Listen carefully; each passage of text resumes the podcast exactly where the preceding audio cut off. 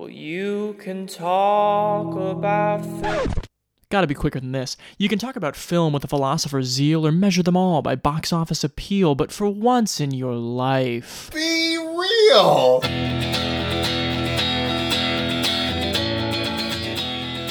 Hey, baby doll. What's going on? Just singing my song. Welcome, everyone, to a mini episode, a reeled in episode of Be Real Guys. I'm Chance Solem-Pfeifer. And I'm Noah Ballard. And we're also recording this one, also depending on whether or not you've heard the full episode first. We're still in Nebraska mm-hmm. recording a mini episode in my childhood bedroom. We sure are. And but no time to waste. We can't talk about Monk season 1 and 2 again. We can't. But we can talk about. We've got so much to cover in We a nearly three and a half hour uh, Quentin Tarantino movie. The Hateful Eight. And it is a movie in the vein of the last two Quentin Tarantino movies in the sense that not quite so directly, but the idea of a cultural revenge story is still very much. Well, it's like every play. movie he's ever done, but Yeah, that's true. Um, But this one- specifically like racial. racial and not just being a revenge movie or having these racial allegories, but also like picking apart a specific genre of film. So if uh, Inglourious Basterds was a war movie, if Django Unchained was a black exploitation film, then uh, The Hateful Eight is a serious sort of bottle western, Yeah, with the big mystery that turns into a and it mystery. turns into You yes, wisely said of, uh, Agatha Christie earlier. like an Agatha Christie People are dropping off like flies. mystery of who who is who and who you know uh, uh, eventually be the question is yeah who can be trusted and who poisoned the coffee pot This here is Daisy Domergue. She's wanted dead or alive for murder. When that sun comes out, I'm taking this woman to hang. Is there anybody here committed to stopping me from doing that? Well, well, well. Looks like Minnie's haberdashery is about to get cozy for the next few days. Yes, it does. Kurt Russell is a bounty hunter traveling in a stagecoach to Red Rock, uh, Wyoming, sure with uh, jennifer jason lee Jennifer Jason Lee. They pick up another bounty hunter, Sam Jackson, Mm-hmm. uh, on the road, and they're taking Jennifer Jason Lee, I guess, a somewhat notorious criminal, to hang. And but they're not going to be able to get all the way to Red Rock because of There's an impending blizzard, blizzard. yeah. And so they have to stay at this. but they hab- also pick up the sheriff the new sheriff from played by Walton Goggins. yeah from justified uh, and they have to stay at this haberdashery, Minnie's haberdashery. Uh, they got to stay the night there. Right. And there ends up being a, a colorful cast of characters in there.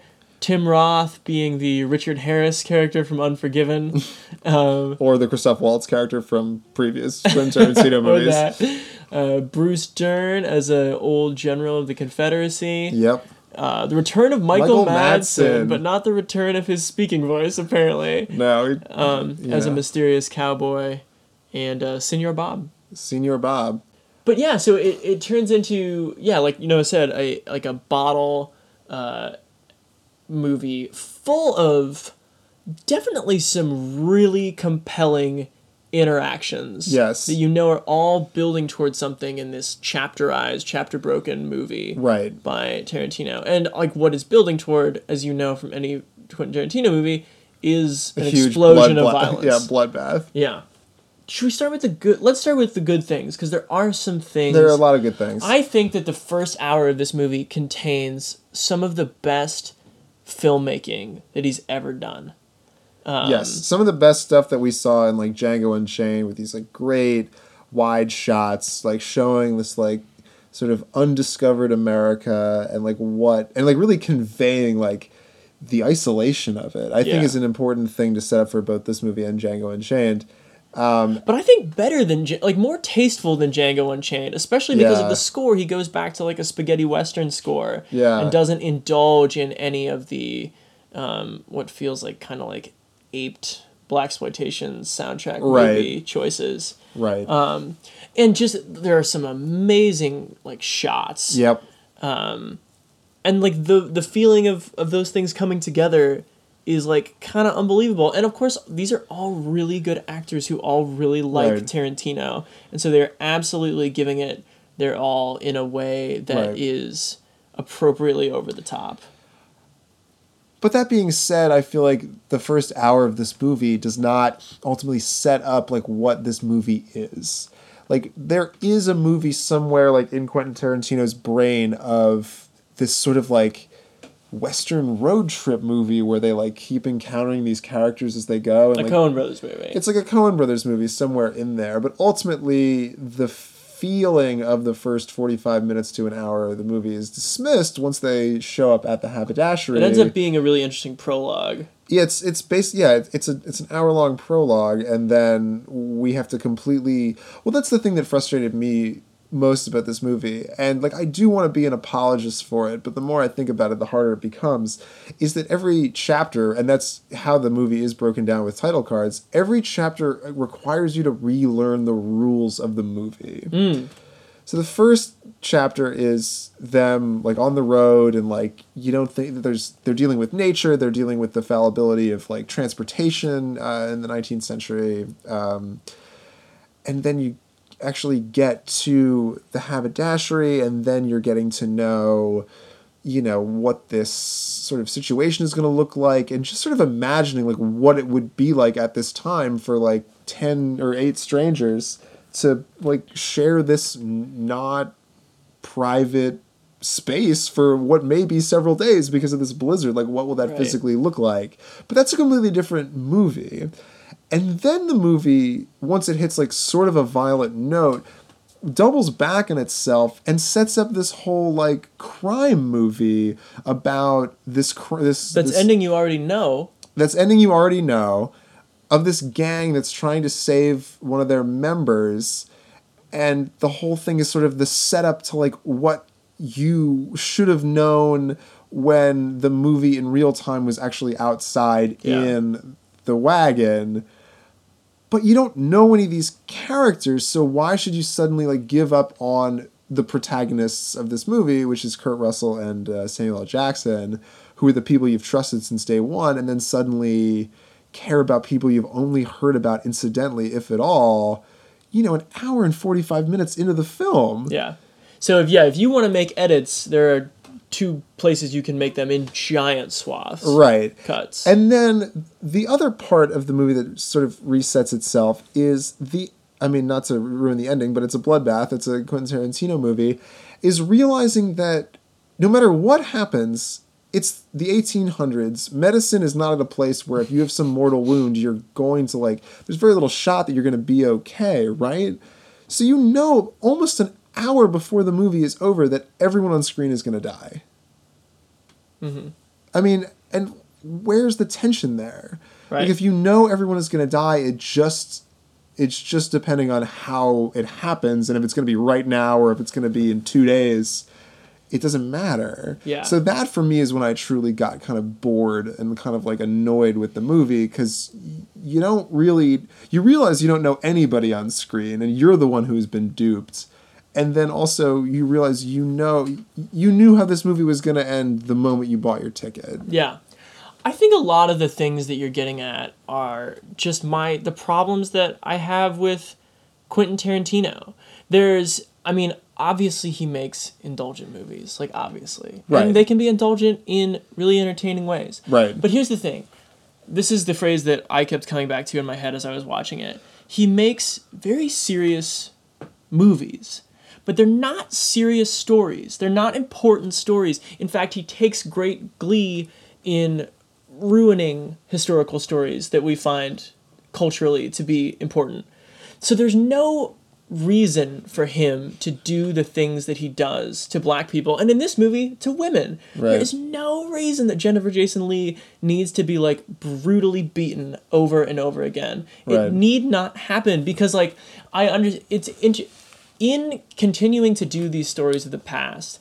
He has the benefit of some cool signifiers and some cool um, like tweaks on things that everyone thinks they know right but I don't know. He's fucking around with uh, things that people care about in a way that always seems to shake out where it's just like minorities and women like getting hurt. Well, I mean, it's He doesn't have to do that.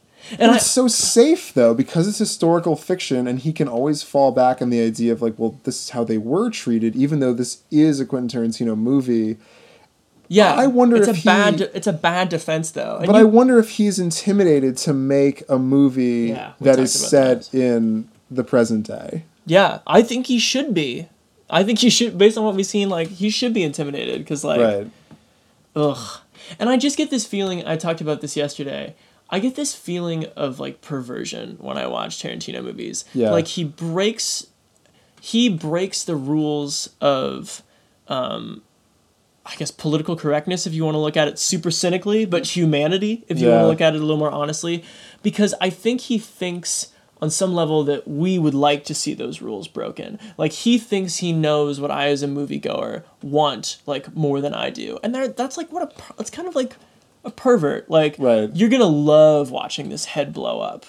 Like even if you walk around every day like thinking I don't want to see a head blow up, like you're to like it. Yeah. Um, or just hearing the N word over and over. Yeah, again. hearing the N word over and over again. You might be the uh, sort of person like who I don't know who like doesn't think that like we all know women shouldn't be hit in the face, right? But like in this narrative context, like maybe I could make you chuckle at it, and I hate that. I don't Yeah. try to do that to me.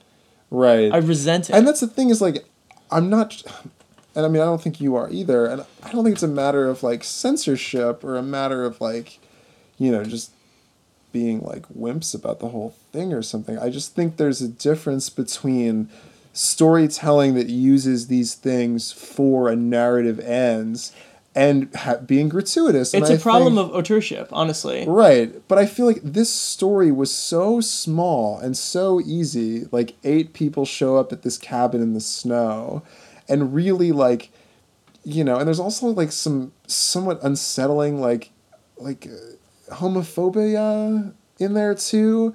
But there's no real reason that this needs to be the postbellum South or the postbellum frontier. Right. There's nothing in the society like out. That you don't actually interact with anything beyond this.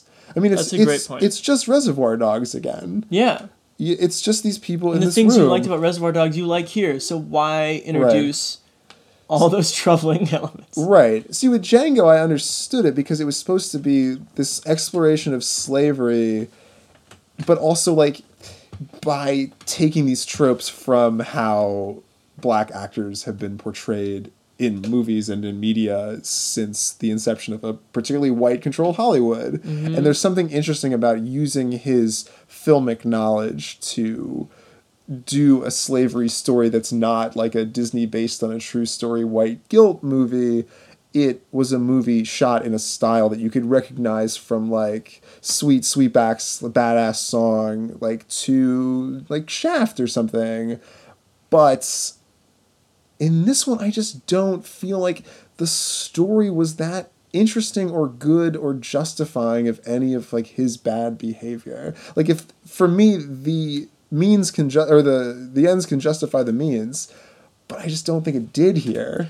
Is it the wrong is like is it the wrong time to be like i'm like a, a white dude so i have the privilege of being like the filmmaking is excellent Yeah. but like filmmaking when it comes to score and cinematography and writing and performer conviction is something that like hits you in a way that's like experiential and subjective and so like if you're a person who sees people like you being like at best like just utilized Right. and at worst like abused like i don't blame you for dismissing the filmmaking altogether Right. what are you going to rate this I think after that I gotta go bad bad. yeah I mean I'm I'm and this Maybe is all good, to bad. say maybe good bad you cannot go on a tirade like that and then say, but it's like a good piece of filmmaking. Like I feel like the fact that he picked the the laziest road into telling a story we've already seen him tell with Django Unchained and Reservoir Dogs, which this is basically the bastard child of. yeah uh, I don't I don't see how even starting with a script that's like that familiar, you can get even a good bad movie. well everyone thanks so much for listening This is- happy 2016 Uh, you can email us at berealguys at gmail.com because this is the kind of movie that probably bears more discussion and more unpacking. Right. Uh, follow us on Twitter at Be Real Guys. Listen on iTunes, SoundCloud. Greg loves movies, guys. Bye now. By chance. Move a little strange, you're gonna get a bullet. Not a warning, not a question. A bullet.